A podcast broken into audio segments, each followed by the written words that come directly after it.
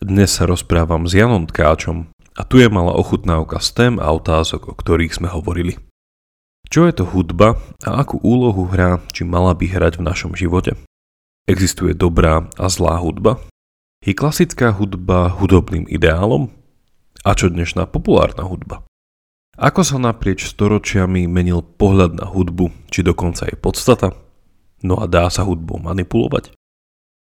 Pred samotným rozhovorom mi dovolte môjho hostia predstaviť. Jan Tkáč započal svoju púť ako hudobný pedagóg, aby sa neskôr dostal k hudbe ako odboru štúdia i praxe. Venoval sa dejinám liturgie, gregoriánskemu chorálu i starej hudbe na University of Cambridge, ale aj hudbe 20. a 21. storočia na katedre hudobnej výchovy Pedagogickej fakulty Univerzity Komenského. Ako absolvent oživil výber omší od skladateľa Utendala z Košického polifónneho kódexu z prelomu 15. a 16. storočia. Dnes okrem iného pôsobí aj ako odborný konzultant pre hudbu v súkromnom školstve a spolu s kolegami vyvíja slovenské kurikulum pre základnú školu v duchu slobodných umení. No a po Bachovi počúva najradšej živé kvety a náruživo obľubuje octové čipsy. Počúvate pravidelnú dávku, vzdelávací podcast z vedochtivých, ktorý vám v spolupráci so SME prinášame dvakrát týždenne. Ja som Jakub Betinský a v mojich dávkach sa pozerám na svet očami filozofie. Ak našu prácu hodnotíte pozitívne, podporte nás cez Patreon alebo priamo na náš účet. A všetko info je na pravidelnadavka.sk Veľká vďaka, vážime si to.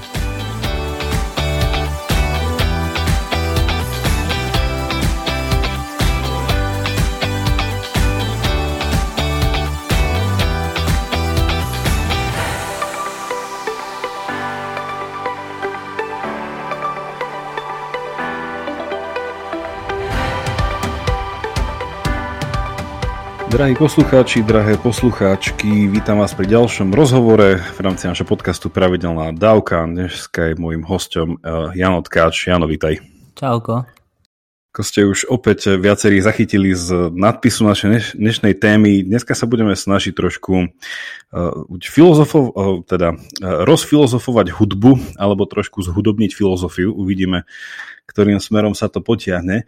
Ale ja som si tak pracovne naše stretnutie dneska nazval, že, že hudba ako filozofická otázka. A uvidíme, že kam nás e, tento podtitulok dostane. Ja by som možno začal úplne tak jednoducho, možno tak deskriptívne a potom sa môžeme dostať nejaké tie normatíve, ale že akú úlohu podľa teba hrá hudba v našich životoch? Tak čisto deskriptívne. Deskriptívne e, by sme mohli povedať, že hudba hrá naozaj e, rôznu úlohu.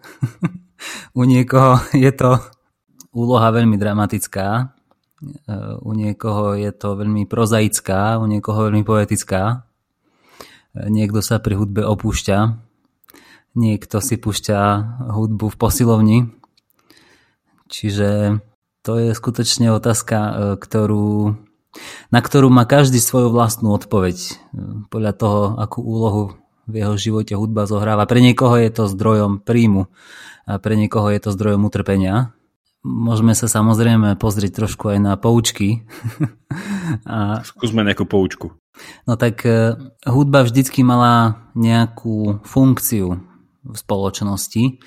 Od pradávna mala funkciu napríklad obradnú, mala funkciu bohoslúžobnú, mala funkciu napríklad e, vo vojsku. Už vieme, že e, od, od Platóna sa dozvedáme, že sú určité stupnice, ktoré sú vhodné pre vojakov e, a zase sú také stupnice, ktoré sú vhodné pre mládež, lebo nejaká iná stupnica tu mládež kazí a zase iná stupnica toho vojaka nevedie ku chrabrosti a bojovnosti. Čiže vidíme, že už tí starí Gréci vnímali silu hudby a z toho odvodzovali jej nejakú funkciu alebo úlohu. A to, čo možno my dnes e, hovoríme, že je úloha, funkcia hudby, tak my to poznáme od 19. storočia, kedy sa e, aj muzikológia ako veda začala tak viac vyvíjať a kedy napríklad e, hudba dostala ďalšie funkcie a to funkcia tzv. ušľachtilej zábavy. Keďže sa vlastne hudba začala hrať ako keby programovo v koncertných sieňach, ona sa už od klasicizmu začala hýbať do koncertnej siene, už, e, už neplnila tú funkciu, znova sme pri funkcii, ako povedzme v baroku, kde hudba slúžila najmä ako tanec e, a potom ako bohoslúžobná hudba a potom ako nejaké ľudovky boli. Ale ešte nebolo to, že by sme chodili na koncerty tak ako chodíme my dnes. Teda už to bolo vo Florencii kedysi, keď vznikala opera, ale tak viac sa to rozšírilo až neskôr. Až potom v 19. storočí, keď vznikali tie koncertné siene, tak tam začína ušľachtila zábava pre vysokú vrstvu. To je to, čo my poznáme dnes, že chodíme na koncerty, že si hudbu púšťame len tak na počúvanie. To, to nebolo vlastne nikdy, až kým nebola bohatá vrstva. Takže vidíme, že tie funkcie hudby sú rôzne, mali nejaký význam v spoločnosti, v tej spoločenskej štruktúre, ale zároveň aj každý jej dáva funkciu vlastnú. Tak z toho, čo si povedal, by sa akože dala nejakým spôsobom určiť funkcia hudby, ktorá sa mení časom, alebo teda doplňa, alebo niečo, niečo také. Ale že, že existuje podľa teba aj nejaká, ako to povedať, že, že správna funkcia hudby, alebo je to všetko nejakým spôsobom, že meniaca sa vec. Že iným, iným spôsobom, ak na začiatku bola trošku tá tá deskriptívna, deskriptívno-historická otázka nakoniec, že je nejaká tá rola, ktorá je dobrá, aby ju hudba plnila a naopak, že je niečo zlé, keď hudba robí? No to mi trošku prípada ako taká sugestívna otázka. Ťažko povedať, e, či je zlé, ak niečo hudba robí, lebo hudba nemá svoju vlastnú vôľu. Hudba je výsledok našej aktivity. Človek môže samozrejme hudbou manipulovať, môže dojímať, môže vzbudzovať rôzne škály pocitov a dojmov. No a môžeme sa baviť o tom, že či toto je tá úloha hudby, či je úloha hudby vzbudzovať dojmy, vzbudzovať pocity, vyvolávať emócie, spomienky, myšlienky a tak ďalej. Ťažko mi povedať, či, je to, či to môžeme charakterizovať ako úlohu hudby. Je to určite efekt hudby a my môžeme ako tú hudbu vedome používať za nejakým účelom. Samozrejme, filmová hudba to robí. Hej. Filmová hudba nám má navodiť nejaký pocit. Ale to hudba robila vždycky len e, v tej dnešnej dobe je to také, by som povedal, skoncentrované veľmi. Bo mne k tomuto napadá taká anekdotálna možno podotázka, že keď si hovoril o tej manipulácii, že teda, že manipulácia teda predpokladá to, že um, zneužijem nejakú ľudskú vlastnosť, možno asi nevedomé, hej, na získanie niečoho, nejakého benefitu pre mňa. Um, na druhej strane teda, že ak existuje manipulácia, tak, ak, tak asi existuje aj manipulácia pre dobré, že viem možno ľudí na niečo naviesť, na niečo motivovať alebo tak.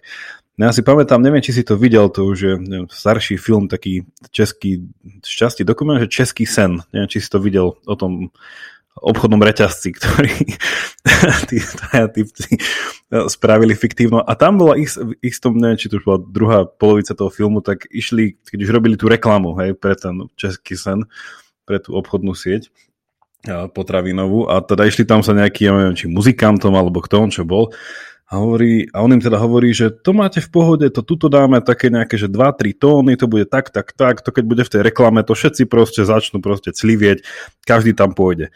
Hej, že, že on to tak hovoril, že sú nejaké zaužívané, e, proste neviem, či to je nejaká stupnica, alebo nejaký ten sled tých tónov, ktorý akože zarúčene v tých ľuďoch niečo pohne. Hej. A to keď sa dá proste ešte s nejakým tým vizuálom, to bude reklama, to, to nedá sa, že by tam veľa ľudí neprišlo. A to mi príde, že, že ak toto je pravda, čo teda si z toho filmu chcelo aj nejako vyplynúť, že naozaj ich do, donútili tam veľkú časť teda ľudí prísť, že ako to funguje? toto. Že, a že ako to funguje, že nás istý druh hudby, alebo teda, že možno nie hudby, ale možno že pasáže toho, že vedia nejakým spôsobom, akože ako si povedal, že nejako nabudiť alebo niečo nám pripomenúť. No je pravda, že e, no, napríklad obchodné reťazce e, to vraj tak robia, že majú rôznu hudbu na rôzne časti dňa. A tuším, že to niekde robia aj tie veľké reťazce kaviarní, že jednoducho na základe nejakých výskumov zistili, že do obeda púšťajú nejakú viac klasickú hudbu či čo a po obede púšťajú viac nejakú gitarovú, že jednoducho e, prax ukazuje, že keď toto púšťajú ľudia proste viac meniajú peňazí. Čiže e, zrejme sa to robí. To som sa teda dozvedel od jedného môjho profesora v Anglicku, ktorý nás učil, e, takže predpokladám, že on si to nevymyslel. Marketing učil, či čo učil? učil cirkevnú hudbu. No, veď... Čím sa dostávame k otázke? Aká je vlastne úloha cirkevnej hudby? No, uh... Ale že ako to, ako, ako to funguje? Že ako je to možné, že, že nie, že niekto tam brnkne pár tónov a teda nehovorím nevyhnutne v tom kontexte, že ja hneď chcem míňať viac, ale neviem napríklad, že sa cítim dobre. Hej? Alebo však, ja neviem, že asi verím, že väčšina našich poslucháčov má nejaké tie svoje evergreeny, ktoré si z času na čas pustí, keď sa proste cíti blbo. Že, že čím to je, tak že ja si osobne nemyslím, že to nejakým tým textom tej piesne, úplne nevyhnutne. Uh, ale že, že čo to je? To je asi trošku komplexný fenomén, lebo na jednej strane každý z nás si uh, nesie svoje uh, má svoj komplex zážitkov, ktoré formujú e, jeho aj estetický zážitok. Tam určite, keby sme sa v tom začali hrábať, tak prídeme na to, že tam je kopec nejakej vývojovej biológie, že je tam kopec psychológie za tým, že je tam kopec vecí, ktoré sú zapísané v našom mozgu niekde hlboko na základe toho, čo sme počuli ako deti, e, aké zvuky e, sa odohrávali okolo našej mamy, keď sme boli v bruchu a tak ďalej. To určite do toho nejakým spôsobom vstupuje. Určite existuje aj nejaké vedecké vysvetlenie toho, že nejaké frekvencie zrobia s človekom niečo. Ale to tiež asi bude záležať od, aj od povedzme kultúry, aj od osobnosti človeka. Že ja si netrúfnem povedať, že ako to presne toto je. Lebo som pomerne dosť presvedčený o tom, že hudba, ktorá dojme Eskimáka, nedojme Taliana. Keby sme, dokonca na to existuje aj výskum, že, že púšťali hudbu nejakým domorodcom a pre nich európska hudba e, vôbec nebola ani len hudba. Oni, pre nich to bolo ako, že hluk, stále ten istý hluk. A len prednedávnom som mal taký rozhovor pred pár dňami s eh, jedným kamarátom a sme tak sedeli večer a ja som, ja som objavil, konečne som objavil uh, môj obľúbený hudobný štýl po toľkých rokoch. Ja som nevedel, ako sa volá ten štýl. A zistil som, že, a neviem, ako sa to vyslovuje, ale píše sa to Appalachian, akože Appalachian asi. To je takéto americké, uh, taký ten stredozápad, e, také tie, že aj gitara, aj mandolina, aj husle. Uh-huh. A sú to také príjemné pesničky. To je tam z toho, to je z, toho, z toho pohoria, z tých apalačských týchto? Niečo také. No, ale pointa je, že púšťali sme z tieto pesničky a on, mi, on a ten môj kamarát, on je ako presvedčený, e, životne presvedčený ľudovkár. A hovorí mi, že to je stále to isté. Proste dookola furt len fidlikajú tie cifrovačky na tých husliach. Potom sme počúvali nejaké írske veci a tak a to už možno aj poslucháči vedia, hej, také tie Highland, eh, kadejaké írske, škótske ľudovky, tam tá flautička stále tak zavíja dookola, alebo tie husle. A No aj tento môj kamarát eh, povedal, že veď to je stále to isté dookola. Už ho to nebavilo počúvať. A ja som povedal, že vieš čo, ale keby ten cowboy, alebo keby ten uh, mladenec zo Škótska prišiel na Slovensko a počul by tie slovenské ľudovky, podľa mňa by si tiež myslel, že veď vy tu stále dookola bliakate nejaké melódie. On by tomu vôbec ako nerozumel. Vôbec by ho, sa ho to nedotýkalo a myslím si, že aj keby tam bolo niečo dojemné, tak by ho to vlastne nedojalo. No a tu sa dotýkame toho, že, že to je tak veľmi kultúrne rozlišné, i keď si myslím, že existujú nejaké objektívne veci hej, v tom, e, ale predsa len tá, tá kultúra a to, ako to ucho človeka je naučené vnímať jednotlivé povedal by som tie hudobné tvary, to sa volá tak odborne, hudobný tvar je ako keby to hudobné gesto, hej, to, keď sa na to pozrieš e, tak akoby e, z, z väčšej výšky, tak tie hudobné tvary, ktoré v jednej kultúre niečo reprezentujú, v druhej kultúre nič neznamenajú. No, čiže e, otázka bola, že ako je to možné, že, že, že keď počujeme niečo, tak nás to dojme napríklad, no tak uh, neviem na toto úplne odpovedať, že ako, ako je možné, že nás to dojme, lebo dojatie je predsa len emócia, ktorá je veľmi subjektívna. Niek, niekoho dojíma západ slnka, niekoho dojímajú kvadratické rovnice napríklad. Takže to... Po, popri západe slnka. Je to, vidíš, že, že, že ťažko o tej hudbe tak ako... Ťažko ju dať do škatuliek, lebo je to tak zvláštna mm-hmm. vec, e, tak ako e, neuchopiteľná, e, že existuje vedný odbor muzikológia, ktorá vlastne niektorí vzdelanci ako do dneska si z toho robia srandu, hej, že čo to je za veda, prosím vás. A predsa tá hudba sa dá skúmať. Si myslím, že aj čas toho môjho, tej intuície v tom, že hudba ako filozofická otázka bola, že ono je to v niečom tak ťažko uchopiteľná vec, pre, pretože otázka, že, že pre mňa je skôr akože hudba otázka ako nejaký taký, že akože zodpovedaný, zodpovedaný jav, keďže sa to aj teda v estetike, akože v nejakej teórii krásy alebo teórii nejakého zmyslového skúmania krásy, že sa akože hudba považuje za taký veľmi ťažko, akože extrémne subjektívny fenomén, ktorý je len ťažko dať do nejakých zdieľaných týchto nejakých tých koncepčných krabičiek, ale neviem, že v niečom akože určite ty asi poznáš nejakú že definíciu, nie? že to je také úžasné, že, že definícia hudby, ktorá do tohto celého to podľa mňa, že úplne, úplne to ešte skomplikuje, že, že ako sa v muzikológii že definuje, že čo je to hudba. Ešte to keby som si pamätal, tak by som bol strašne Ale myslím si, že počas mojich 10-ročných štúdií hudby sme to ani nikdy neriešili, že čo je to hudba. Lebo samozrejme teda môžeme sa pokúsiť ju nejako definovať Môžeme povedať, že hudba je organizácia tónov. Uh-huh. Od 20. storočia to môže byť organizácia tónov a zvukov. No ale čo nám táto definícia pomôže? Kam nás posunie, keď, keď sa dozvieme, že hudba je organizácia tónov? Samozrejme, môžeme sa na to pozrieť aj z iného pohľadu.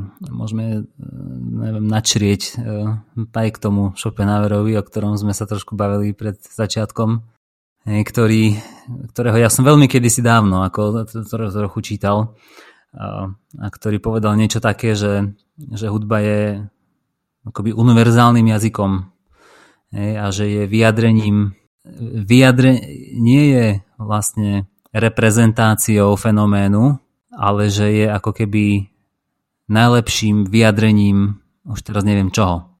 No a ja by som to teraz skúsil tak poluštiť, že to máš tak, ako keď e, existuje nejaký princíp. Princíp napríklad, ja si, ja si pod slovom princíp pre účely tieto debaty predstavujem, že e, nejaký, obdlžník. Nie? Že keď sa povie obdlžník, tak to je čo? Obdlžník to je to na úrovni princípov ako keby, to je abstrakcia. To je, keď si chceme definovať nejaký obdlžník, tak to je geometrický útvar, sme povedali kategóriu, e, ktorý má čo? 4 práve uhly vnútri. Asi, ne? To je dostatočná definícia. No ale to je ešte stále iba ako abstrakcia, to stále nejaká skutočnosť, ktorá existuje zatiaľ len v našej predstave, len v rovine princípov existuje. Ako náhle tento princíp vyjadríme do skutočnosti našej fyzickej, hmatateľnej a estetickej, by možno niekto povedal, čiže tej cítiteľnej, no tak už to není úplne ten principiálny e, štvoroholník, už je to iba jeho zobrazenie, reprezentácia nejakého pojmu e, v hmotnej podobe. No tak hudba je niečo podobné, lebo hudobné tóny sú vlastne vyjadrením tiež nejakých princípov, nejakých definícií a to keď chceme pochopiť, zase sa musíme preniesť do antiky a preniesť sa k tej starovekej e, teórii hudby, ktorá vlastne vychádzala z matematických ako keby princípov, hej? E, princípov, ktoré dnes môžeme napríklad e, objavovať v informatike. Hej? Tam sa zobrazujú tie, tie, tie, tie princípy. A No a keď zahráme tón C, tak ten tón C to nie je e, ako keby, no. A to je teraz tá otázka, že čo to je, je to tá hudba, či ako to je, hej, že, lebo tón C je nejaká frekvencia, ktorá, tá frekvencia je zhmotnená nejakým konkrétnym objektom. Keď uh, zahráme napríklad uh, nejaký interval, zahráme uh, čistú kvintu, tak čistá kvinta to je matematicky vyjadrené, že uh, máš strunu a tú strunu predelíš, pretneš ju, stlačíš ju v dvoch tretinách, respektíve v pomere 2 ku 3 a vtedy e, ti vznikne čistá kvinta. Ten zvuk je vyjadrenie matematického princípu. No, čiže môžeme v tomto duchu skonštatovať, že čo je to hudba? No tak hudba je vyjadrením určitých princípov. Je to vyjadrenie nejakej, e, nejakých fyzikálnych princípov, matematických princípov. Ale ako náhle sa stáva fyzickou, ako náhle začína znieť, tak už je to oveľa viac. Ja už teraz mám k tomu veľa otázok, ale ešte pred takými filozofickejšími ešte takú úplne takú amatérskú otázku, že vedel by si, sa schovám za našich poslucháčov, vedel by si našim poslucháčom povedať rozdiel medzi tónom a zvukom?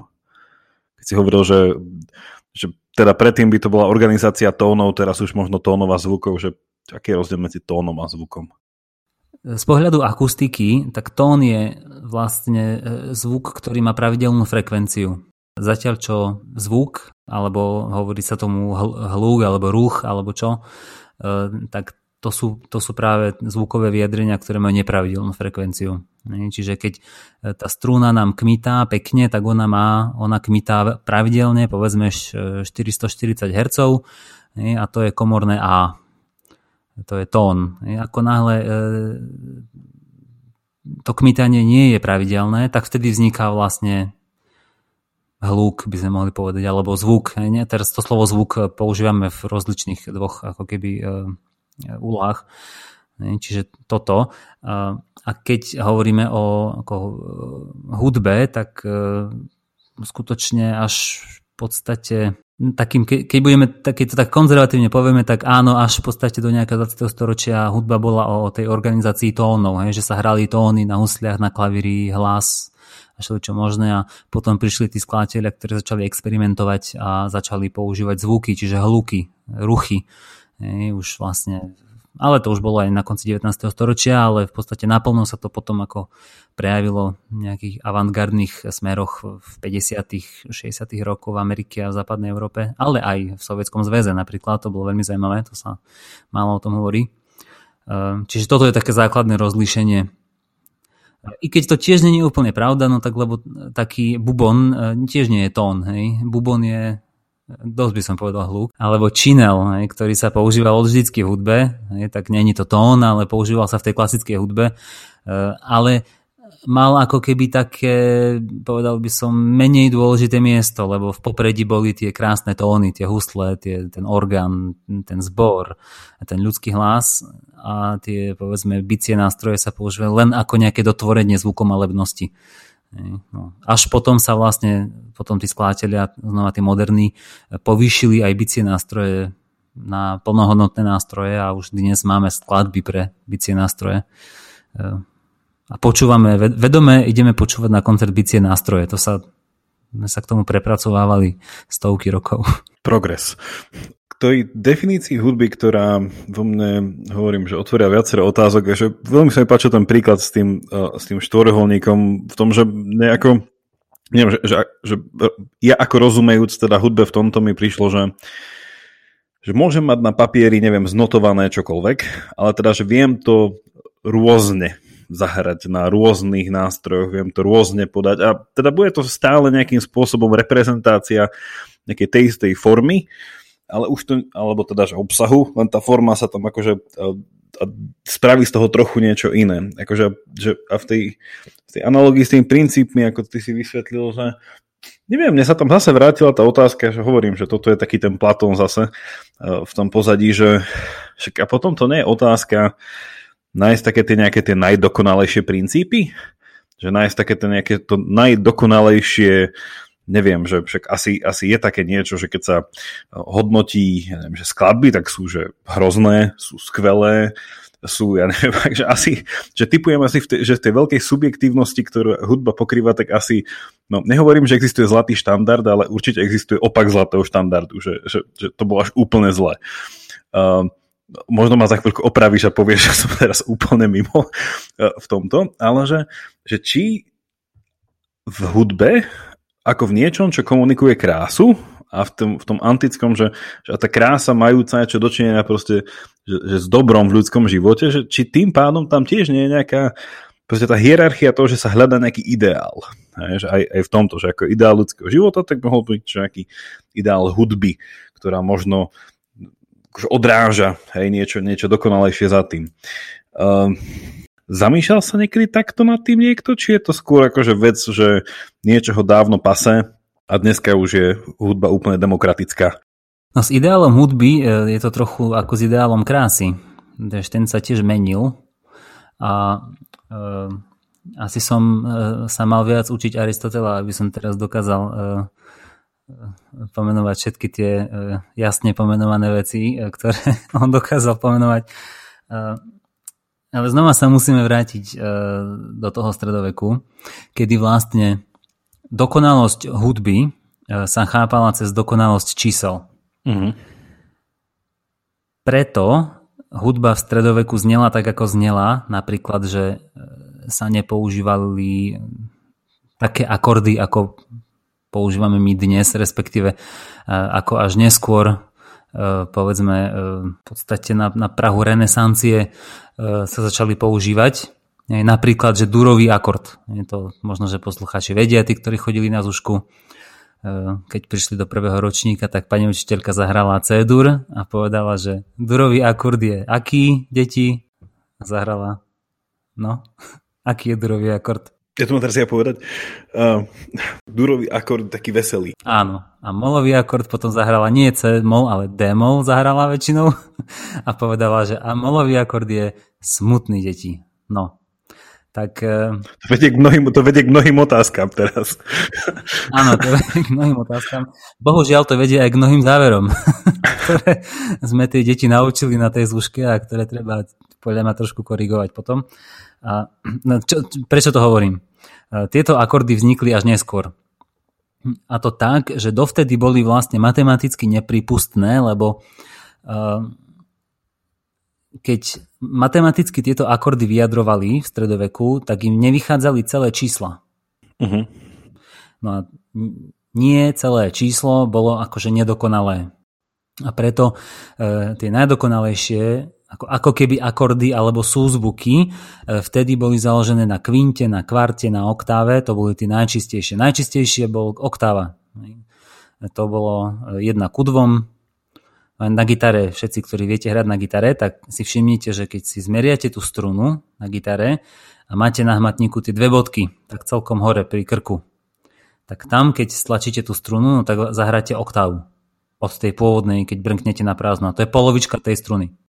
Takže v polovičke tej struny, e, to bol ako naj, nejaký čistejší, dokonalejší interval, tak e, tam sa videla tá božskosť, tá dokonalosť, krása tých čísel. Mm-hmm. A takto sa vtedy rozmýšľalo, pretože o hudbe sa vtedy rozmýšľalo teoreticky, rozmýšľalo sa matematicky a hudobník nebol ten, kto vedel hrať, spievať, ale hudobník, ten skutočný hudobník bol ten komponista, ten skladateľ, ten matematik. Mm-hmm lebo vtedy vlastne hudba patrila do základných umení a to sa učilo spolu s matematikou, spolu s filozofiou a tak ďalej. A hudba bola súčasťou toho, čiže kto ovládal najlepšie tieto umenia, tak ten bol práve ten umelec. A ten, čo, čo hral, spieval, fidlikal, tak to bol vlastne len vykonávateľ e, toho krásneho princípu. To sa znova vraciame k tomu. Mm-hmm. Takže takto sa hľadilo na krásu kedysi, cez princípy, cez čísla, cez, e, cez, cez tú matematiku. No ale to sa vyvíjalo, prišli iné akordy, až potom jeden uh, hudobný teoretik, filozof, uh, vzdelanec uh, matematicky obhájil uh, tú veľkú terciu, čiže nám vznikol durový akord a začalo sa to používať. Samozrejme nie je ešte tak, ako my to poznáme, ale to sa vo vedení hlasov robilo, to bolo proste komplikované, bolo na to pravidla, ako to mohlo znieť. Oni sa skrátka nezameriavali na to, že ako to vlastne znie To nebola ich primárna, primárny záujem. Ich primárny záujem bol v tých číslach, ako je to napísané, ako je to, možno, to možno bude uh, chalani uh, aj baby, ktorí sú programátori, tak toto im bude niečo hovoriť, že ich zaujímalo, ako je to nakódené, ako je to napísané. Hudba bola nejaký, nejaký program, ktorý sa vnímal cez čísla. A keď tie čísla boli pekné, sedeli, tak vlastne aj tá hudba ako pekne znela.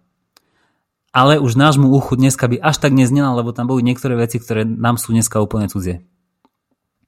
A to si odporúčam vypočuť. E, ja neviem, e, pozrite si na Spotify Ensemble Organum alebo veci od skladateľov ako Leoninus, Perotinus, Josquin, Depré, Alcuin z Yorku a takýto Notker, Balbulus, to, to sú tí starí majstri stredoveky, e, tak tam budete počuť, že tá hudba znela inak. To sú rekonštrukcie, no tak e, veríme, že tak nejak to znelo. No, čiže takto sa hudba vyvíjala, až potom niekedy vlastne sme za, prišlo toto, že veselé, smutné, že s tým, ako sa menil človek, ako sa menila jeho duša, ako sa aj tá hudba vyvíjala, do hudby začali vstupovať v hudby baroka retorické prvky, boli rôzne figúry v tých notách, ktoré vyjadrovali nejaký retorický postoj, nejaký, nejaké zvolanie, nejaký smútok. To bolo vyslovene, že ako keby literatúra vstúpila do hudby. No a tam niekde sa vlastne začína diať to, že toto je hudba veselá, toto, toto je hudba smutná, táto nás hýbe tam, táto nás hýbe inam. A tak sa mení vlastne ideál krásy aj v tej hudbe.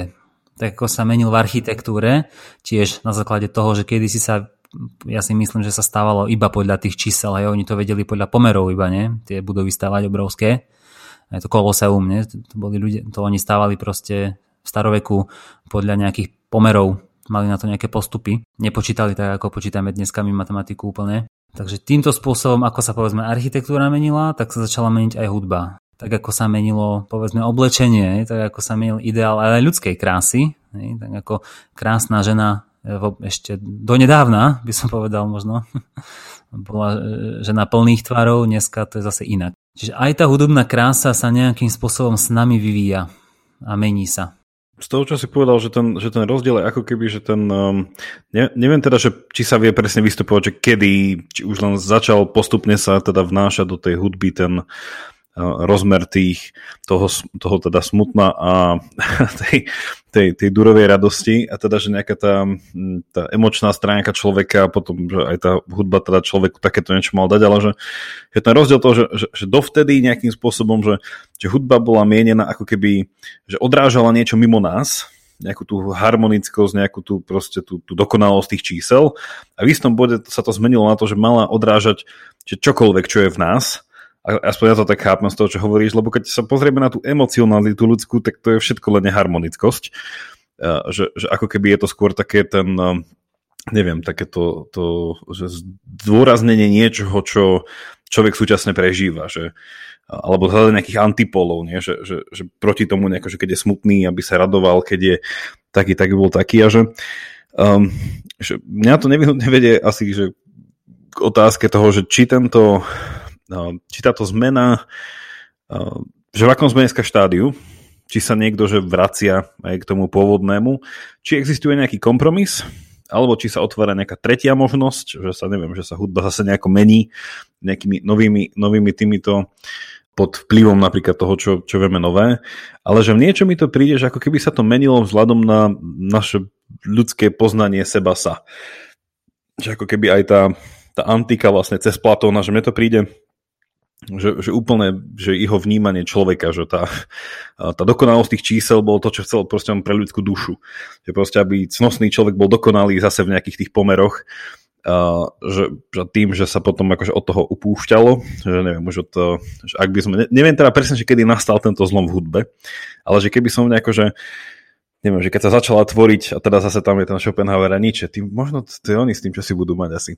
Uh, lebo tam aj keď začala vlastne rásť prvá teda tá rána psychológia s Freudom, ktorého teda inšpiroval vo veľkom Nietzsche, uh, že tam sa to tiež začalo úplne lámať, že neexistuje nejaká dokonalá ľudská identita. Nejaké to moje neviem, nejaké, nejaké to, neviem, to kantovské, nejaké autonómne ja, alebo niečo také plne racionálny, proste nejaký, nejaký ideál človeka. Ale skôr to bolo presne o tej, tej emotívnosti, o tom sebaviadrení. A namiesto autonómie prišla autenticita. A je to skôr od tých výrazových prvkov a nie je to skôr o nejakých tých princípoch. Čiže uh, neviem, že ako si to kopíruje ten pohľad na to, že kým sme. Ale to asi, uh, to zase asi nejaký ešte starší princíp. Ale že ako sa to mení teraz? Že je to nejako ustálené, alebo že sú nejaké nové prvky v hudbe, teda v chápaní hudby? Keď sa o 100 rokov niekomu bude zdať, že dnešná hudba bola akože úplný, uh, úplne na nič. Ja by som uh, povedal, že skúsim predniesť takú tézu, ale neviem, že či ju viem úplne podporiť. Uh, a to je, že mám pocit, ako keby že, že to nebolo tak, že v tom 19. storočí e, s tým a, a s Schopenhauerom a s Wagnerom a s ďalšími e, že by sa človek začal pozerať nejak sám na seba. Mne sa skôr dá, že vtedy to práve že už iba vyvrcholilo. Lebo však v podstate Wagner e, to bol ničeho súčasník. Wagner sa narodil 1813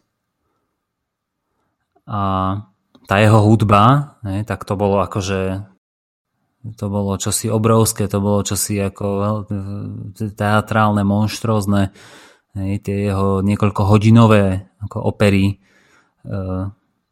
mýtické, také proste úplne ako e, čarovné a magické, že, že toto nemohlo byť začiatok. Sa mi skôr zdalo, že toto bol vrchol. niečoho zvláštneho. Sú nejakí ako muzikológovia alebo historici, ktorí tvrdia, že e, všetko práve umenie sa skončilo gregoriánskym chorálom. Neviem, či sa prikláňam úplne k tomuto e, výroku. ale, ale ako má to niečo do seba, hej, že ako keby to, čo si ty povedal, že, že človek sa prestal možno pozerať na ten ideál a začal sa pozerať nejak viac do, sám do seba alebo čo. Ale tiež si, vieš, to je tak, že my si síce prečítame u, u Platona niečo, e, ale či to tak bolo, vieš, že kto vie, čo oni tam fidlikali, hej? A čo tam ako vyspevovali. To je jedna vec, čo bolo v knižkách napísané alebo na kožených zvitkoch. Takže to je toto k tomu začiatku, že, že kedy sa to začalo, že neviem, že či, to, či to bolo v 19. storočí, si naozaj nie som istý. Lebo to je príliš rýchla hmm. cesta. Akože, keď sa to v 19. storočí začalo niečo také, že sa začal nejaký individualistický človek pozerať na seba a e, nie hmm. hľadať ako krásu, ale sám seba nejak vyjadrovať, tak, e, tak to mi prípada veľmi, ako keď sa na to pozrieme z toho veľkého pohľadu, vo veľkej schéme všetkých vecí, e, tak e, také tendenčné vyjadrenie by mohlo byť, že, že to všetko vrcholí druhou svetovou vojnou. Nie? To sa tak možno, že až stereotypne v histórii ako keby hovorí, že, že tá druhá, tie dve svetové vojny boli takým nejakým kulmináciou obrovského nejakého pohybu spoločenského. No tak to mi prípada veľmi krátka cesta od, od 19. storočia, tých 150 rokov. No to som si tak iba teraz za, som si tak zapredstavoval. Šťastí zafilozofoval, ale dal si do toho rozmer histórie filozofie, takže za históriou filozofoval, ale je k tomu jednu rýchlu poznámku, lebo akože ja s tým určite súhlasím, že taký ten uh, subspecie eternitatis by, by nám to vrátil späť s reklamáciou, tento pohľad, ale že že ja som to skôr myslel v tom, že ten Schopenhauer a Nietzsche vlastne boli takéto, už takéto sebavedomé uchopenie takého pohľadu, že nie, že, že pohľad že z kozmu na naše vnútorné nejaké ego, ale na tú iracionalitu vlastne ľudského ega, ktorú potom nachádzam vlastne vo Freudovi, že, že ten postup vlastne, že, ten, že tých, tie 200 ročia vlastne medzi Kantom a ničem bol proste, že takéto stále väčšie a väčšie objímanie ľudskej iracionality a vlastne také impulzívnosti, emotívnosti a týchto vecí. Stále zamerané na, mne, na mňa, na jednotlivca, ale že bolo tam to opúšťanie toho, lebo že to, čo spustil Nietzsche a teda to obdobie, bola vlastne, že to nebolo ani tak antikresťanstvo, ako veľká kritika osvietenstva. Hej, takého toho echt kantovského svetenstva, že kde bol fakt, že ten človek, taký ten človek tých pomerov, tých správnych princípov, že to bolo fakt, že taký ten racionálny stroj pomaly až taký, že až doslova stroj, uh, ktorý ale, no, či, či akože určite, že však tam tá... A potom by sa ešte dalo povedať, že však ale uh, nebolo to už kedysi všetko dávno. Uh, nejaká tá renesancia, ktorá potom priniesla nejakého antického muža. Uh, ale hej, hej, to tomto by som určite namietal. A bola to renesancia, ktorá chcela ako znovu objaviť antické ideály. Hej? A sme pri tých princípoch. že na počiatku bol princíp. No. Takže čo by si dodal nejakému, teda tá otázka bola to nejaké to súčasné smerovanie, lebo ak tá tendencia je od takého harmonického, dokonalé čísla, také, že hej, či je to dobre naprogramované, potom k tomu, že teraz, že to je jedno, či je to dobre naprogramované, ale ako sa cíti programátor, a k takej nejakej väčšej tej disharmonii alebo nejakému experimentovaniu, že nie sme na nejakej ceste toho, že že, že v dnešnej dobe vlastne, že, také, že anything goes, že čokoľvek môže byť vlastne už pomaly hudba a nie sú žiadne nejaké kritéria? No tak trochu áno. Už v podstate nejakých 50, 60, 70 rokov uh, hovoríme, že v hudbe je, je, také niečo, čo skladateľ to štýl, sa hovorí. No, každý si ak chceme hovoriť o nejakom individualizme, e, ktorý máme už každý nejako zadefinovaný, tak, e, tak toto je to. toto je ten individualizmus par excellence, že každý skladateľ má svoj vlastný štýl. Naozaj každý hľada svoj vlastný rukopis e, a už dneska nemôžeme baviť o nejakých slohoch, štýloch a tak ďalej. Môžeme sa baviť o nejakých školách, že každý má nejakého učiteľa a ten učiteľ v ňom zanechal nejaké stopy a oni sa niekedy hlásia ako k sebe. Ehm, ešte tak, čo, taký posledný záchvev nejakého štýlu, tak to bol minimalizmus, ale takých tých 80 rokov. Ehm, netreba si miliť s minimalizmom 60 rokov alebo 70 tých, tým americkým minimalizmom ako e, Philip Glass, Steve Reich, Lamont Young a títo čo vlastne vôbec nebola minimalistická hudba, to sa len tak volá.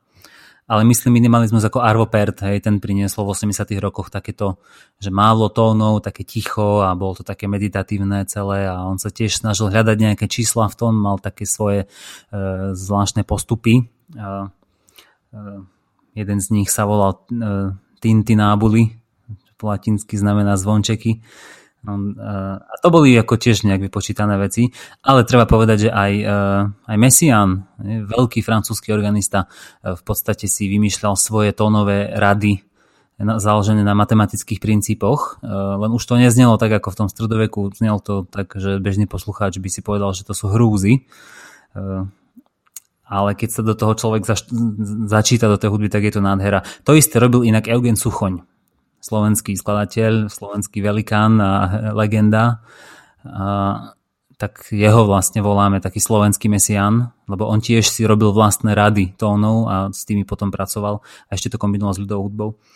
E, čiže vidíme, že e, to bol možno nejaký taký návrat k, k nejakým takým, by som povedal, možno číselným postupom, e, ale už to vyzeralo úplne inak, hej? lebo zase nemalo zmysel kopírovať to, čo kedysi bolo. No a kam sa aj vieme dnes, tak uh,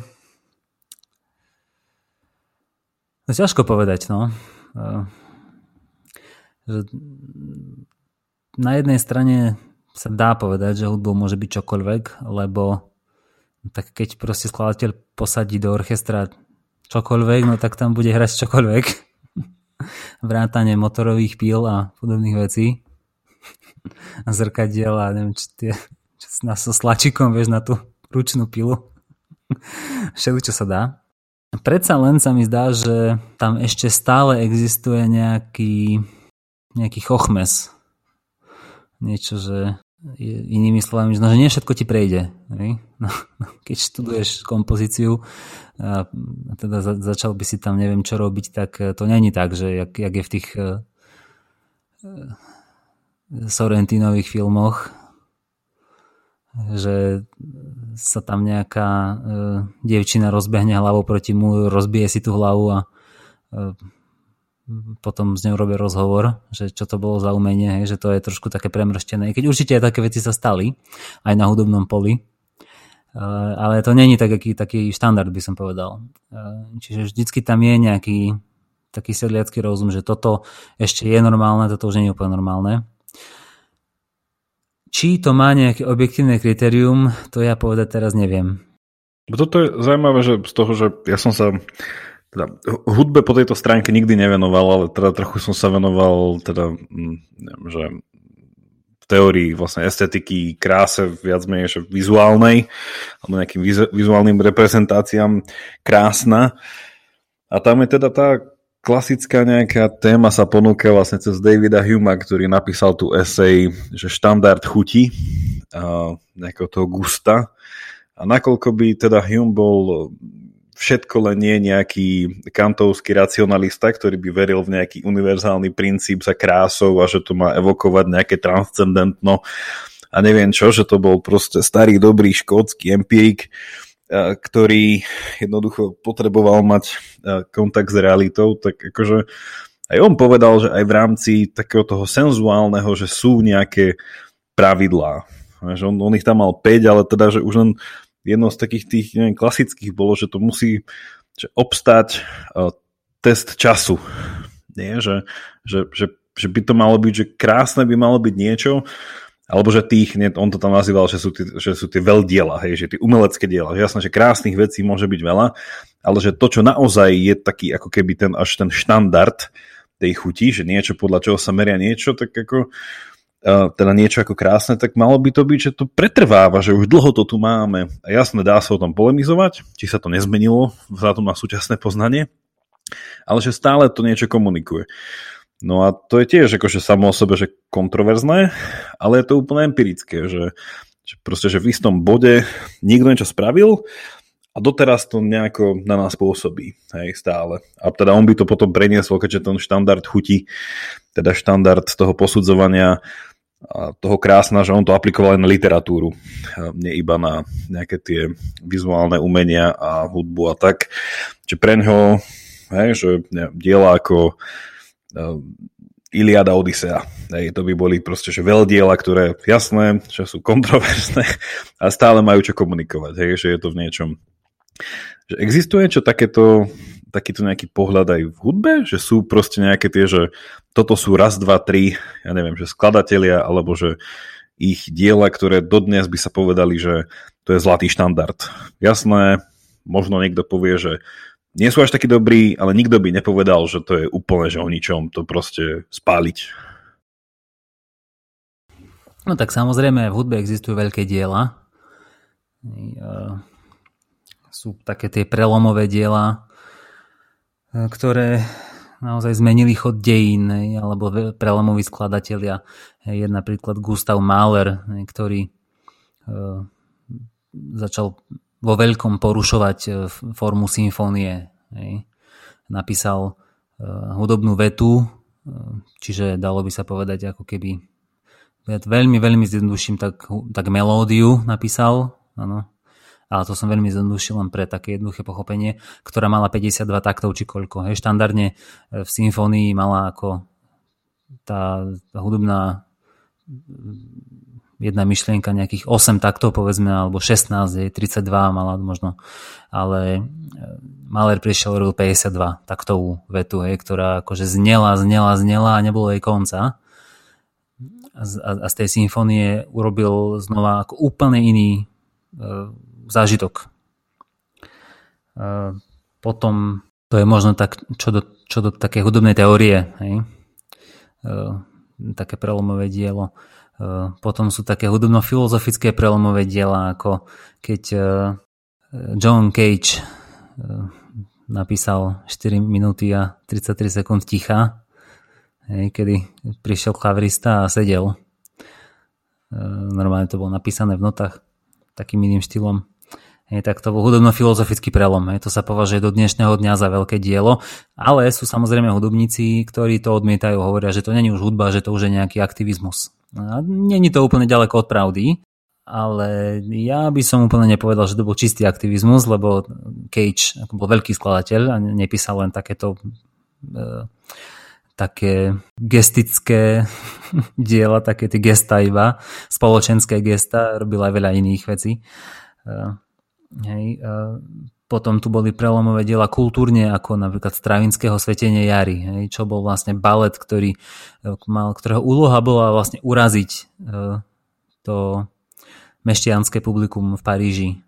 Hej, a tie, tí baleťáci e, vlastne robili všetko naopak. Hej, že tak ako povedzme tá prvá baletná poloha je, že tie nohy sú od seba, tak oni ich mali opačne do kríža a takéto. Hej, a bolo to celé také antikultúrne.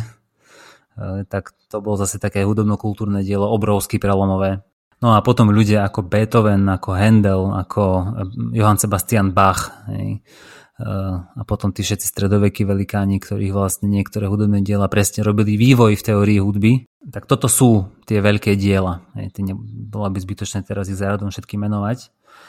A sú na to určite nejaké knižky, že základné hudobné diela. E, sú napríklad e, možno, že také zaujímavé aj pre dnešného človeka v 19. storočí, e, keď sa kladú základy symfonickej básne, tam, sa proste, tam vzniká nový ako keby hudobný žáner. To, sú, to sú všetko zaujímavé veci.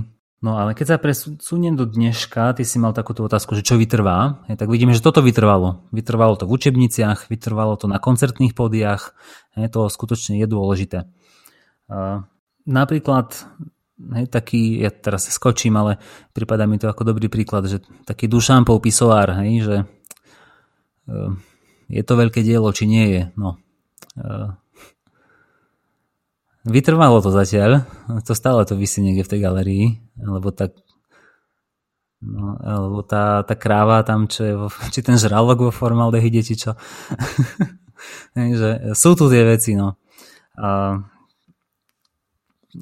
a ľudia s klasickejším citom pre umenie vypovedali, že to sú nejaké hlúposti a že proste to, to sú len také manifestačné veci. E, ťažko povedať, lebo tie veci zmenili chod dejín, určite zmenili chod umenia. A, a dnes asi nám ešte ťažko hovoriť, to budeme musieť ešte počkať, ak sa chceme baviť o modernejších veciach, čiže od toho 20. storočia, čo z toho naozaj vydrží. Lebo napríklad sa zdá, že znova sa vrátim do hudby teraz, e, ten americký minimalizmus, e, ten John Cage, Lamont Young, Steve Reich, Terry Riley, E, niektoré z tých vecí napríklad už nie sú zaujímavé. Ja som, keď som študoval v Anglicku, tak zrazu som videl plagát, že, že Steve Reich bude hrať naživo že bude hrať tie svoje legendárne skladby, tak ja som sa skoro poskladal viem, že tak to musím ísť proste, koľko to stálo peňazí ten koncert. Prišiel som na ten koncert a som si všimol, že na tom koncerte bola hrstka mladých ľudí a bolo tam strašne veľa, nie že starých, ale ľudí, ktorí mali 50 skúsenejších ľudí. A, a vlastne bavili sme sa o tom potom na fakulte a tak a zistili sme, že táto hudba, ktorá e, kedysi bola obrovským hitom v západnej Európe, na Slovensko prenikala len veľmi ťažko, lebo za železnú oponu to nešlo. A až potom v 90. rokoch a, a neskôr, ako aj my sme tu hrali tieto veci, e, tak už na západe nie je proste zaujímavá. Prestalo to byť také cool. E, nechcem to teraz hodnotiť. E, je tam slabý náznak toho, že, že to možno bol iba momentálny trend. A pritom mala tak skvelá hudba, úžasná, to naozaj odporúčam toto si vypočuť. Keď môžem spraviť reklamu, tak si zožnite nejaké CD Veny Academy, alebo na Spotify si to nájdete. Tam sú tieto veci. Úžasné, úžasné. Terry Riley, Ince, to je nádherná skladba, úplne nádherná skladba. Tak, e, no len sa zdá, na tom západe e, som zistil, že to už proste nie je cool. Takže možno nám to zanikne. E, a je pravda, že napríklad takí severskí skladatelia, aj súčasní, tak tí sa znova tak vracajú niekam. Vracajú sa k tonalite, vracajú sa k tým čistejším tónom, už ich nebaví tak používať tie šuchy, ruchy, tie pazvuky a e, napríklad taký Peteris Vasks, je taký skladateľ, myslím si, že švédsky alebo fínsky, teraz nepamätám, hej, tak on robí takú úplne zvláštnu hudbu, že je to také, ehm, také pokojné, ehm, nie všetko samozrejme, ehm, je to skrátka úplne iná estetika. Hej, že už to nie je tá avantgarda 20. storočia, už je to niekde kde si inde. A zase máme dnes skladateľov, ktorí sa venujú elektronické hudbe. To už je považované tiež za ako seriózny žáner. Na Slovensku taký piony, ktorý sa týmto veciam venuje. Alebo Daniel Matej, ktorý sa týmto veciam venuje. Čiže takto sa nejako hýbeme. Zdá sa mi, že celosvetovo ten trend sa ako keby keď použijem tú nálepku, tým hýbe tým konzervatívnejším smerom, že hľadá opäť také mm, zjednodušene povedané tie ľúbozvučnejšie formy.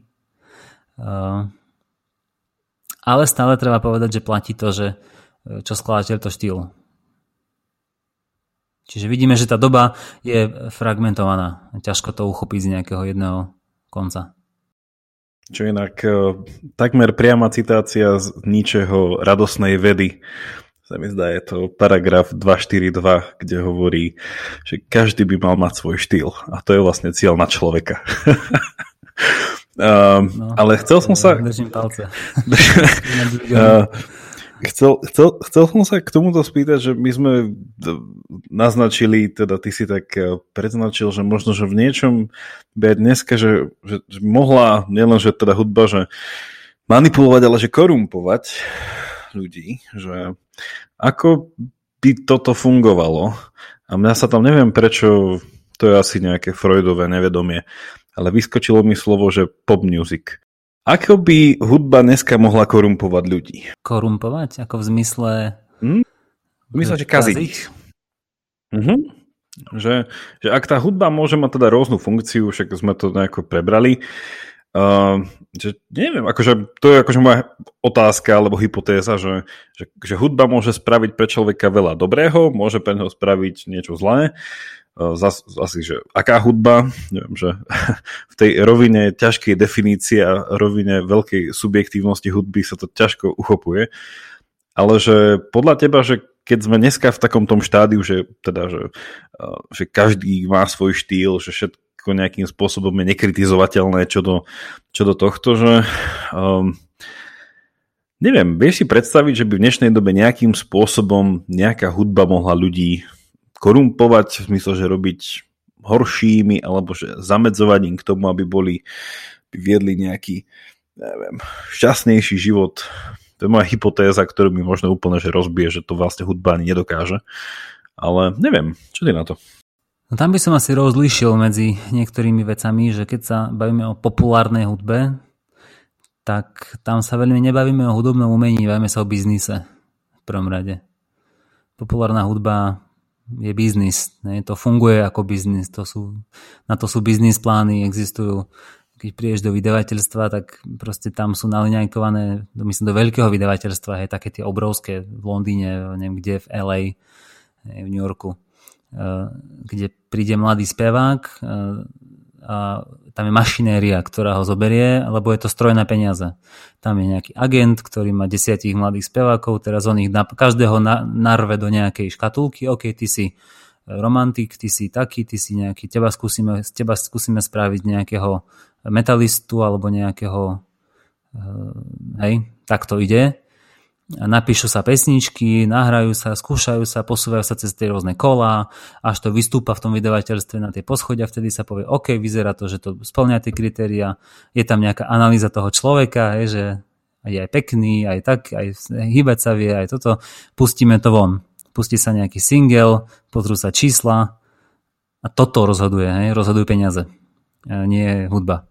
Čiže populárna hudba je taká problematická vec v tomto. No. A teraz hovoríme ale o tom biznise populárnej hudby. Samozrejme existuje kapela ako Živé kvety, e, ktorá hrá populárnu hudbu a je to podľa mňa že čisté umenie. S tebou som sa to sami raz niekedy rozprával o tom, že ľudia sa delia iba na dve skupiny. Tí, ktorí milujú živé kvety a tí, ktorí nenávidia živé kvety. A sa mi zdá, že sme sa... Voči živým kvetom sa nedá byť indiferentný. Tak, presne. A, sa mi zdá... a to platí aj o gregoriánskom choráli, pozor. A, a čo do živých kvetov sme sa vtedy my dvaja objavili v, tej, v rámci tej istej skupiny. Takže uvidíme, čo nám napíšu naši poslucháči po, po dnešnom vypočutí, ale dajte nám vedieť. Dajte nám vedieť. Ja len zopakujem eh, výrok jedného môjho kamaráta, že eh, iba dva umelecké žánre zachytávajú všetku ľudskú skúsenosť, kniha žalmov a živé kvety. No, tak to je moja reklama. No, ale späť k tomu, uh, čo sme to hovorili, že... Ja som sa snažil, sna, sna, sna, snažím sa to... No, populárna, populárna hudba. hudba, biznis. No, že máme tu populárna hudba typu Živé kvety, typu Sima Martausová, typu, ja neviem, ľudia, ktorí si robia svoje pesničky. Uh-huh. Oni proste vyjadrujú to, čo je v nich, píšu o živote, o láske, o smutku, o radosti, o Bohu, uh, o neviem čom. Hej, a to je už trošku iné, to není tá mašinéria, hej, tí ľudia proste nerobia také e, monštrosné projekty, nevypredávajú tie haly a proste netočia sa tam tie milióny. Uh, takže tam je to už trochu iné, lebo je to skutočne úprimné, ide to zo srdca. Hej. Uh, tak ako aj John Dowland uh, proste v v renesancii písal od srdca svoje pesničky, i keď asi oveľa viac poučený hudobnou teóriou. A No, čiže toto by som len tak videlil, že toto je populárna hudba. Čo môže ako káziť človeka, no tak e, keď si to tak zoberieš, znova skúsme to ísť tak, tak deskriptívne, že keď si predstavíš nejakých e, domorodcov v neviem akom storočí pred Kristom, alebo aj možno teraz sú ešte nejakí takí na svete, ktorí sedia okolo toho ohňa ktorí sedia okolo toho ohňa a bubnujú si tam dookola to isté, no tak toto je hudba, ktorá človeka asi by som povedal, že neposunie niekam ako keby ďalej, nie? že to ťa neobohatí, lebo sa to točí stále dookola, je to proste to isté. Je to stále ten istý rytmus, je to stále ten istý tanec. Hej? E, to je ako keby to, keď chceme tak ako e, tak e, možno nejak duchovne o tom rozprávať, že to je takéto pohanské, hej? zatočené same do seba tak keď človek sa bude venovať takejto hudbe, tak nie, že by ho to nejak skazilo, ale minimálne ho to nebude nejak obohacovať, si myslím. Zatiaľ čo vidíme, že keď sa človek začal ako správať rozumne a ako sa vyvíjal, tak objavoval aj nové formy a druhy umenia objavil to, že existuje nejaká teoretická krása, objavil nejaké princípy, objavil nejaké čísla, začal podľa toho prispôsobovať svoj život, začal podľa toho písať poéziu, literatúru, začal podľa toho robiť hudbu. A, a keď si zoberieme povedzme Beethovenové sonáty, no tak to nemôžeme porovnávať s nejakou primitívnou hudbou, lebo tam tá racionálna štruktúra tej, tej hudby, tam ten ľudský intelekt sa prejavuje tak neskutočne nádherným spôsobom, že okamžite vidíš, že áno, e, toto má potenciál človeka niekam posunúť. Má potenciál urobiť z neho ako keby niečo lepšie, ale to teraz nemyslím ako v morálnom slova zmysle, lebo e, boli veľký, veľmi zlí ľudia v histórii ľudstva, ktorí boli veľkými milovníkmi veľmi dobrého umenia. Ale, ale v rámci tej percepcie, v rámci tej estetickej skúsenosti, v rámci toho citlivého, čo je v nás, na krásu, na vnem, e, tak tam si myslím, že to má nejaké, nejakú šancu. E, keď budeme počúvať dookola proste nejaké techno, tak si myslím, že nás to postupom času tak trošku otupí. To podľa mňa tak fakticky, lebo tá hudba proste to robí. Hej. E, keď budeš dookola proste, neviem, počúvať niečo, čo je nejakého chabého, nejaké chabej úrovne, no tak aj ty sa postupne staneš tou chabou úrovňou, lebo to, čo ty do seba dávaš, tak tým sa stávaš. Je? To už vedeli puštní ocovia, že stávaš sa tým, čo príjmaš. Takto by som to nejako ako keby zarámcoval, že, že, že, že ak to umenie, ktoré, ktorému sa venujeme, je jednoduché, alebo simplexné, alebo možno, že až hlúpe, banálne, môže byť vyslovene vulgárne, môže byť nejaké všelijaké iné, tak to ťa jednoducho naplňa a tým sa stávaš aj ty. Ak, ak sa naplňaš umením, ktoré je sofistikované, ktoré je na úrovni, ktoré má určitý štýl, nejaký, nejaký žáner proste e, dobrý, ktoré má nejakú štruktúru, e, tak tam podľa mňa je potenciál na to, aby aj ty si rástol s tým umením ako človek ale vždycky dávam taký, e, také upozornenie, že to ale neplatí úplne o ľudskej morálke. To je záležitosť ešte inde, než v, v zmyslovom vnímaní. Ja to skúsim prepojiť s tým, že ono niekedy sa hovorí, ja som tu aj na podcaste už raz hovoril v rámci, e, v rámci kultúry o vyššej a nižšej kultúre A že podľa teba toto nejako kopíruje ten kopíruje to rozdelenie, lebo ja som sa vtedy vlastne o tomto bavil s Jurajom Maličkom a on teda bol zastanca toho, že teda keď sa ešte hovorí teda vysoká, nízka kultúra, tak potom ešte sa zvykne hovoriť, že populárna kultúra a iné druhy kultúry, ktoré vyjadrujú niečo a že, a že to rozdelenie vysoká, nízka, že je v niečom v rámci tej krátkej histórie toho, čo sme tu naznačili, že by to bolo do toho bodu, keď ešte v niečom uh, ten intelekt bol to, čo keď sa stvárnilo v tom umení, tak tomu dodalo tú, tú správnu hodnotu.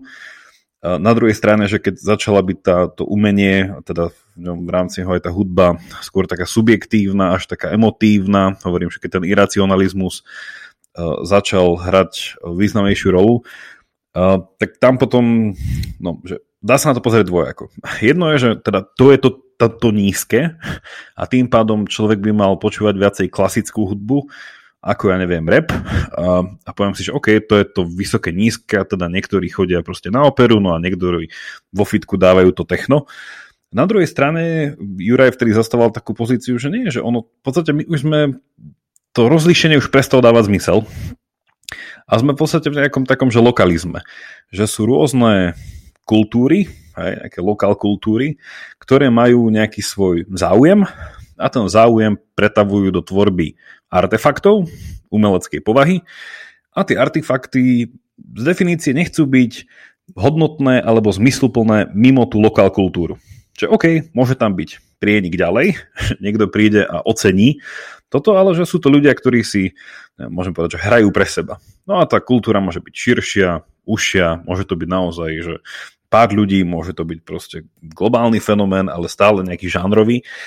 A to by mohlo niečo byť proste tá, neviem, že prepojitosť s tým, že koľko dneska žánrov, neviem, že hudobných, keď si neviem, že znamená Spotify nejaké žánry, ja neviem teda, aký je tam zoznam, ale som počul, že toho hrozné, že už vyše stoviek.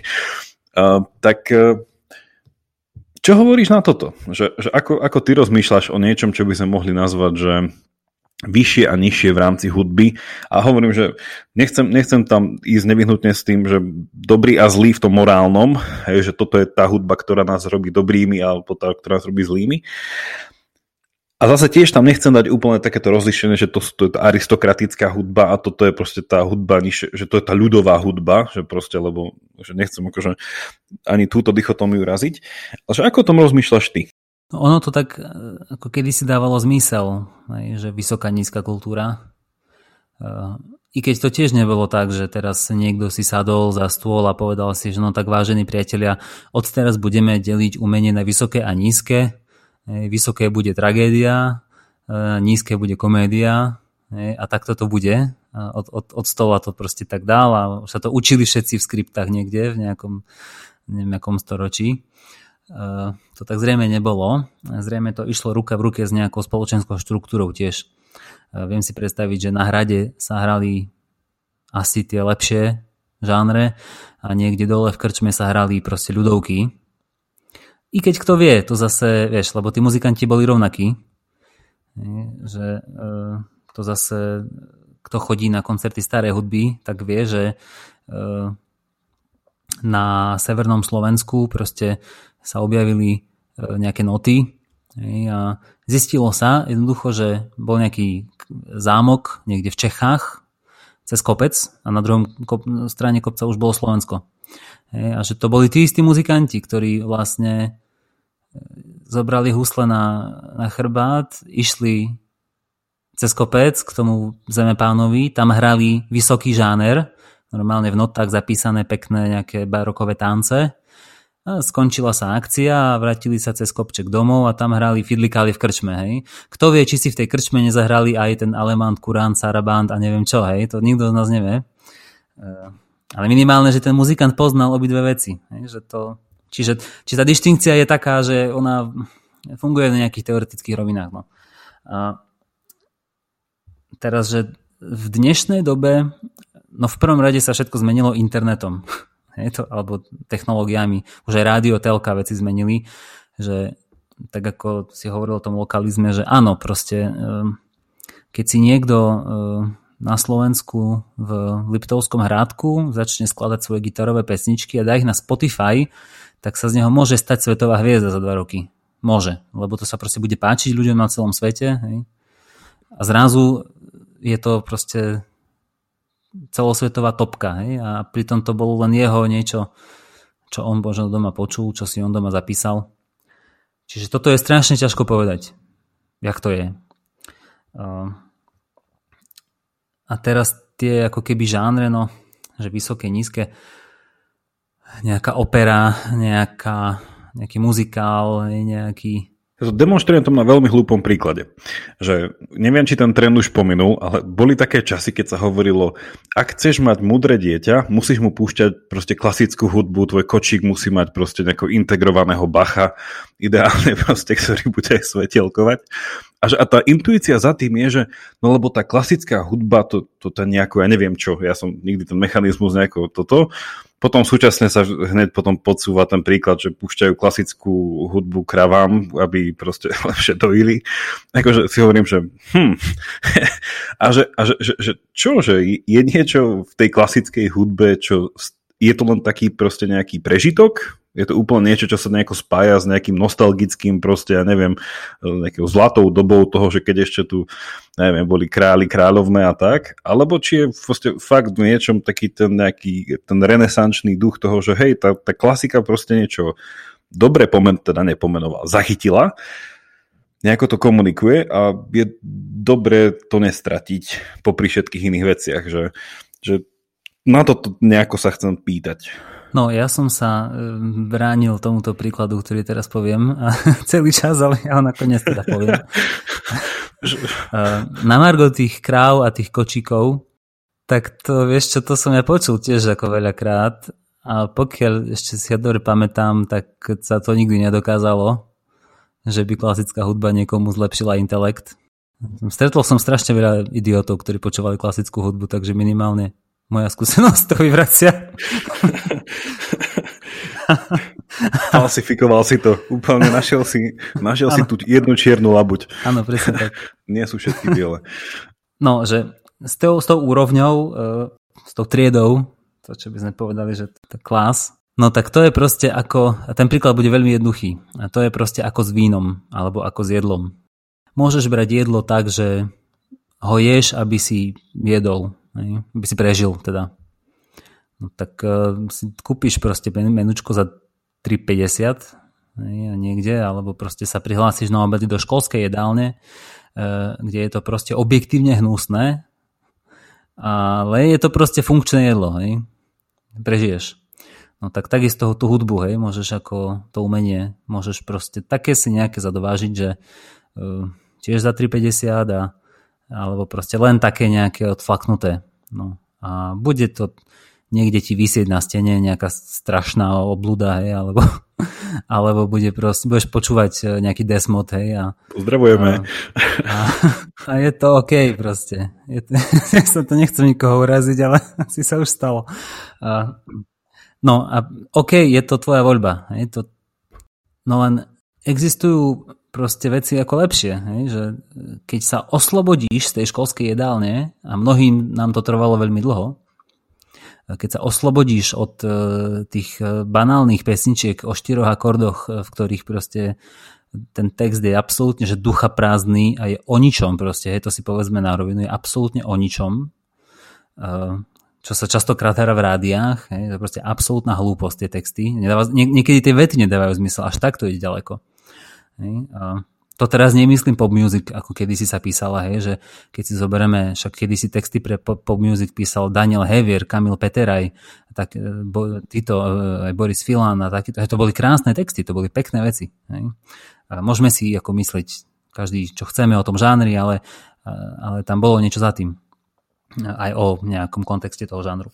A, ale dneska proste tie veci sú banálne a hlúpe. No a ty si proste slobodný človek, máš na výber a môžeš ísť objavovať ďalej. Hej? A jedného dňa proste si vyskúšaš dať uh, nie proste nejakú, uh, nejaké hnusný kus mesa, ale dáš si povedzme suši. Hej? Uh, dáš si proste niečo, nejaké jedlo, ktoré je drahé, ale je sofistikované, vidíš, že ten kuchár ho pripravoval proste, že má vzdelanie že a tak ďalej. A zrazu to začneš objavovať a musíš veľa toho jedla vyskúšať, aby si zistil, čo je dobré a čo je zlé. Takisto s vínom je to, že e, proste veľa vína musíš vypiť v živote, aj zlého vína, aby si zistil, že aha, toto je dobré víno. Ja som minule prvýkrát v živote pil e, víno, ktoré malo 31 rokov a, a to bol úplne že brutálny zážitok. Ja, nikdy som ho nepil, e, až keď proste zhodou okolností ja mám 31 teraz, tak tak som proste zažil, že aha, že toto je úplne niečo fakt, že iné a ma to inšpirovalo a, a mám chuť to objavovať ďalej. E, takisto s rôznymi vecami, ktoré treba proste vychutnať, hej, ktoré treba proste cítiť, pociťovať, e, učiť sa tomu vkusu. Vlastne sa blížime k tomu slovu vkus. Hej, že to sa nedá ako keby podľa mňa úplne napísať na papier, to musí človek zažiť, zažiť, zažiť. A tak vedený aj inými ľuďmi, dokáže postupne objavovať proste, čo je dobré, čo je menej dobré, čo je krásne, čo je menej krásne, čo je chutné a menej chutné. Jednoducho, keď dáš ako 15-ročnému decku ústrice, tak asi ti to vypluje, hej? lebo to je hnusné. Ale už keď máš viac rokov, tak zistíš, že tá ústrica je fakt dobrá. No. Čiže toto, zase takto by som to charakterizoval, že že ten vkus a ten cit pre umenie, pre hudbu je vec, ktorú sa človek musí učiť a to len tak, že to umenie bude príjmať, naplňať sa ním a vyhľadávať, nechať si poradiť, eh, čo proste stojí za to. No. Ale hovorím, že to, to nehovorí, že si lepší človek. Hej? To proste, keď sa niekomu raz páči niečo, tak to je v poriadku. Ako, uh, cit pre umenie je proste niečo, nejaká špecifická taká oblasť človeka, ktorú nemá každý. No. Nemusí ju mať každý nutne. Ale bolo by pekné, keby mal. No a v rámci hudby teda toto zastáva tá klasická hudba? Že u teba, že, že, teda, že ak by sme išli v tej analógii ďalej, že tam by sme to mali nájsť postupne? Lebo akože mne to úplne, keď si opisoval, že to je ten, tá, tá Humeová esej o tom štandarde chuti, lebo on tam, akože tá chuť sa dá tiež preložiť ako vkus, že je to štandard vkusu.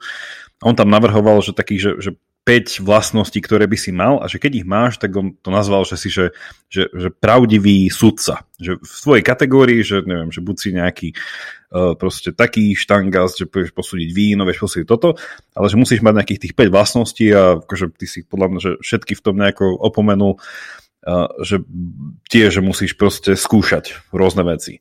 Hej, musíš mať súčasne, ale musíš pristúpať s nejakým čistým proste tým citom preto. Hej, že keď idem vychutnať víno, nemôžem predtým jesť jogurt.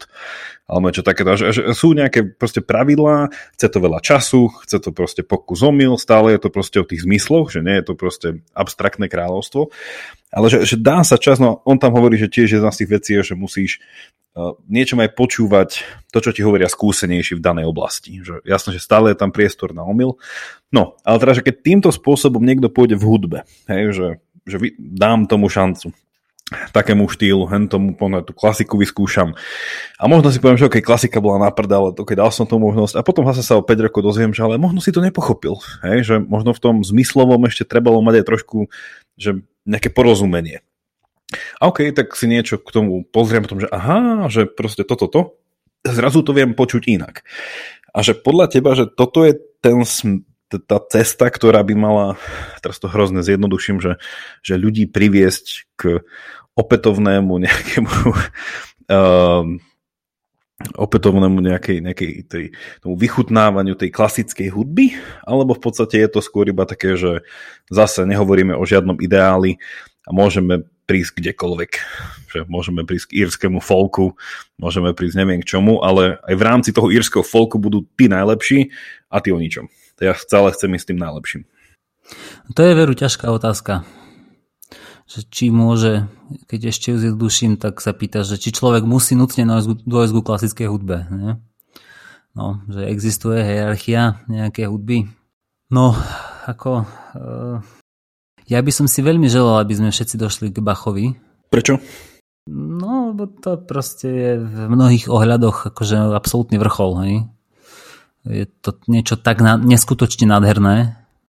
To sa naozaj ťažko vyjadruje slovami. Je to nádherné po hudobnej stránke, po literárnej stránke, po tej retorickej stránke, po aj tej emocionálnej stránke. Je to, je to úžasné niečo. Hej. Uh, a tam veľmi pomáha, aj keď tej hudbe trochu rozumieš, no, keď, je, keď, keď ju študuješ trochu a keď sa pozrieš na tie noty, a keď vidíš tú neskutočnú krásu tých nôd, ako tej hudby, ak je zapísaná, tú štruktúru, tie postupy, to je presne, ak sme o tých princípoch hovorili, že to je dokonale proste vydefinované tam a on dokáže ako na jednej strane brilantne fungovať v tom systéme barokovom, na druhej strane ho dokáže brilantne porušovať niekedy a tancuje okolo tých pravidiel. To, to je proste neskutočná krása. A vieš, no, keby sme sa akože spýtali, že čo je, že, že kto je Vác, ne, že či írska ľudovka alebo Johann Sebastian Bach, tak e, no z nejakého pohľadu je ten Bach Vác, lebo keď sa na to chceš pozrieť nejakými objektívnymi kritériami, tak čo spravíš? No tak si rozanalizujeme štruktúru tej hudby. Hej? Zistíš, že uh, írska ľudovka má formu ABA, hej? že je tam melódia taká, potom je melódia hen taká a potom sa zase zopakuje melódia taká. Hej? Že nejaké dve melódie, prvá melódia, druhá melódia, prvá melódia. No a toto sa hrá do okola dve hodiny, hej? napríklad s nejakými obmenami. No zatiaľ, čo keď si zanalizuješ Bacha, tak áno, on má tiež nejakú ABA formu, e, ale v tej ABA je nejaké pod ABA a pod pod ABA a ABA s čiarou a, a s dvoma čiarami a, a je to poprepletané a je tam bohatá štruktúra. Hej. E, no a toto ale stále platí iba, ak, si, ak konštatujeme, že e, čím bohatšia štruktúra, tým lepšie. Hej. No, ale intelektuálne to nejak funguje. Hej. I keď zase oponent by povedal, že to, že niečo poviete komplikovane, neznamená, že to je lepšie. Niekedy treba si povedať iba proste na rovinu. No, ak by človek, neviem, hľadal v tanci, musí dôjsť k baletu. No neviem, tak balet je prenádherné umenie. Je to ako ja viem, že mnohí si z toho robia srandu a niekedy to vyzerá pre dnešného človeka tak smiešne, e, ale keď sa na to človek ako s citom pozerá, tak to je niečo neskutočne nádherné. Hej? A teraz keď si balet porovnáme s ľudovkami, no tak znova, hej, že čo je, čo, čo je ako lepšie, čo je vyššie. E, tá ľudovka, ktorá je živelná, je taká, ukazuje sa tam tá sila, ukazuje sa tam ten rytmus, je tam tá radosť, ten smútok, je to také presne e, o človeku. Triská to tam všetko. Alebo je, je lepší, je krajší ten balet, kde je tá jemnosť, tá hĺbka, tie presné vycvičené polohy baletné, tie presné štruktúry tých tancov. Ak meriame proste e, úroveň tej veci nejakou vnútornou štruktúrou, prepracovanosťou, komplikovanosťou, náročnosťou, no tak asi budú vyťaziť tieto klasické žánre. To sa myslím, že, myslím si, že to sa dá povedať. E, ale či to tak nutne musí byť? Ne? A to sa znova dostávame k otázke toho, čo je v ľudskom srdci. Tak to znova si ja nedovolím úplne povedať sa hrozne teším, že v závere na, našej dišputy sa potvrdzuje podnadpis tohto celého, že e, hudba sa stáva filozofickou otázkou. Lebo v nej toľko pred... Sa to, ja som tak dúfal, že sa dostaneme do takéhoto bodu, že keď zrazu všetky predpoklady výjdu proste um, na vonok, budú také, také meníčko na tanieri a si povie, že nemôžem si vybrať všetky, ale musím všetky súčasne. Um, Presne, že napríklad, že toto je otázka samo o sebe, že potom, že, že už pomaly, že morálna, že je lepší ten organizmus, ktorý je komplexnejší?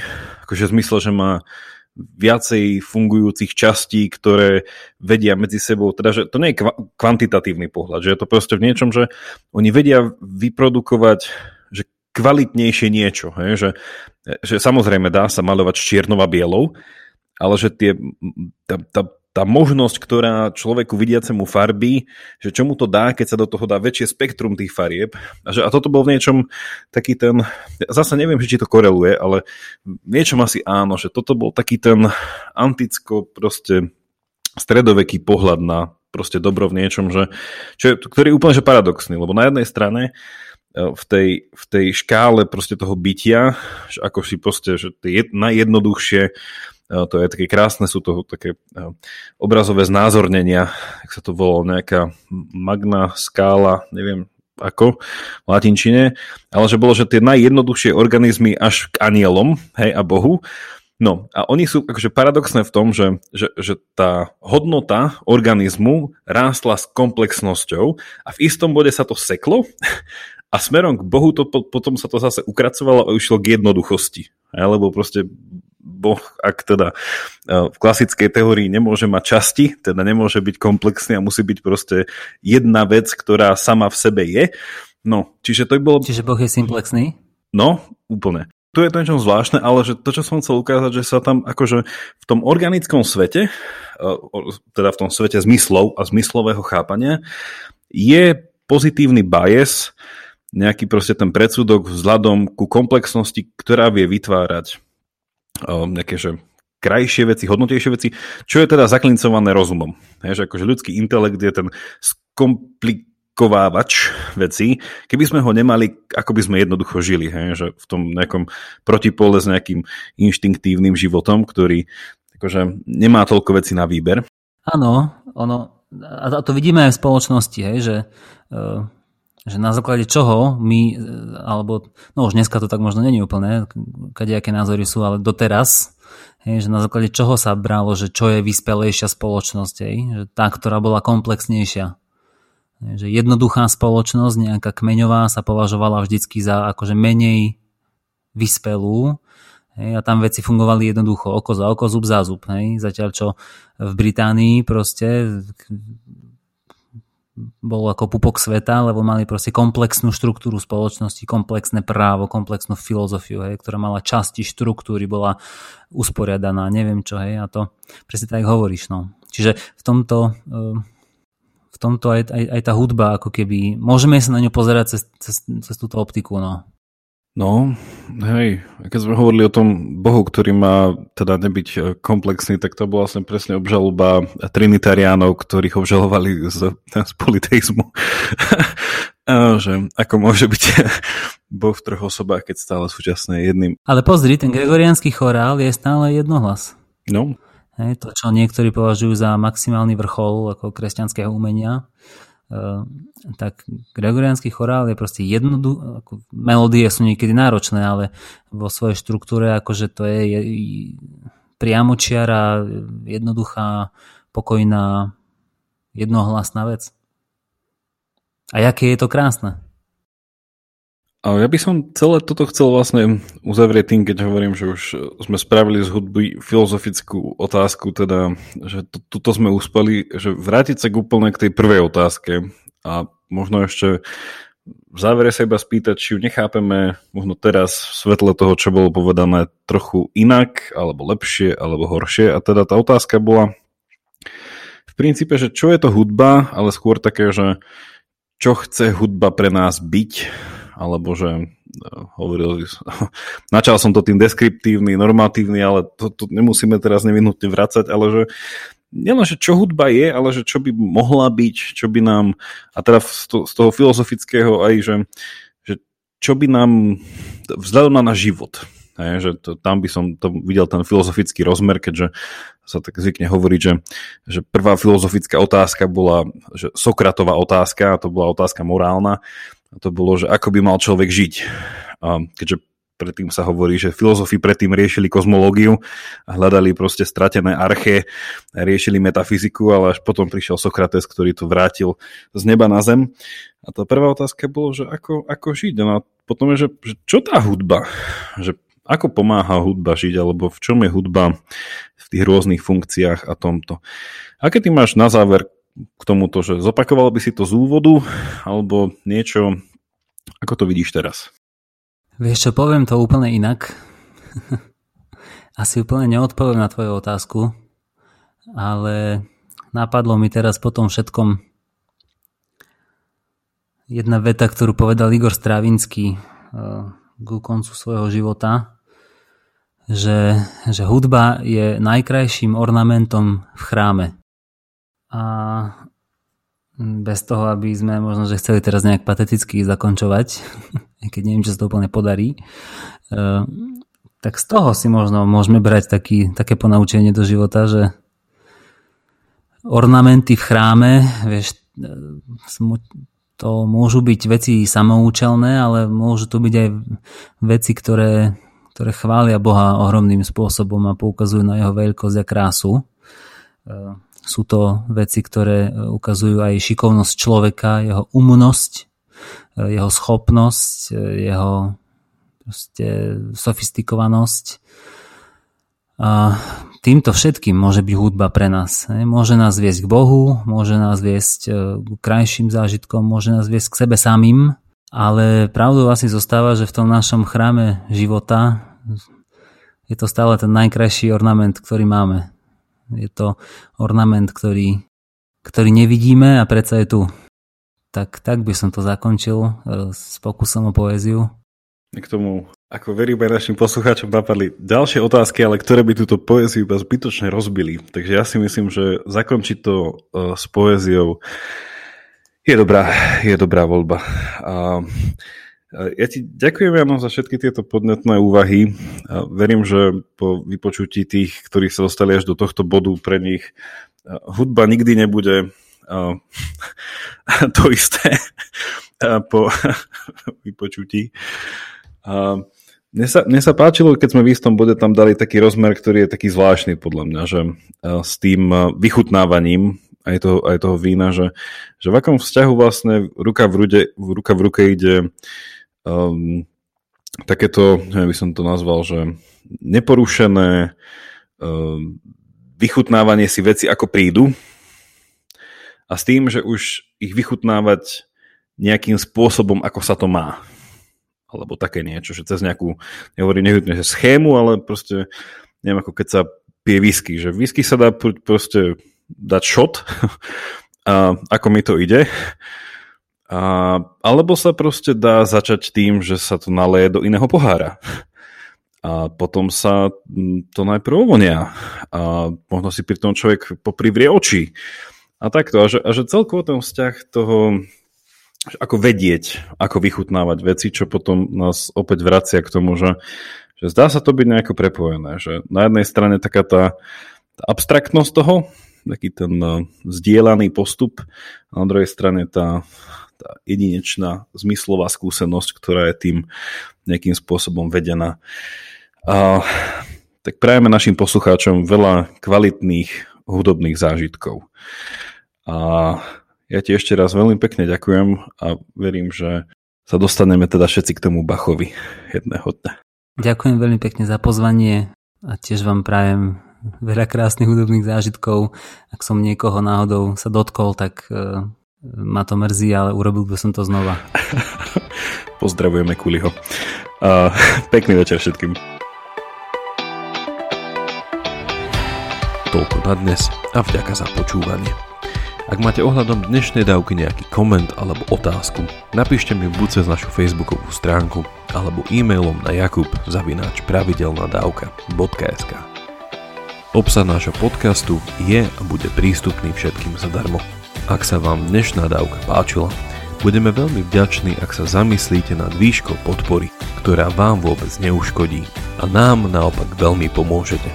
Ako podcast nemáme žiadny extra zdroj príjmu a žijeme len z darov našich poslucháčov. A preto ešte raz veľká vďaka za vašu možnú podporu. Naozaj si to vážime.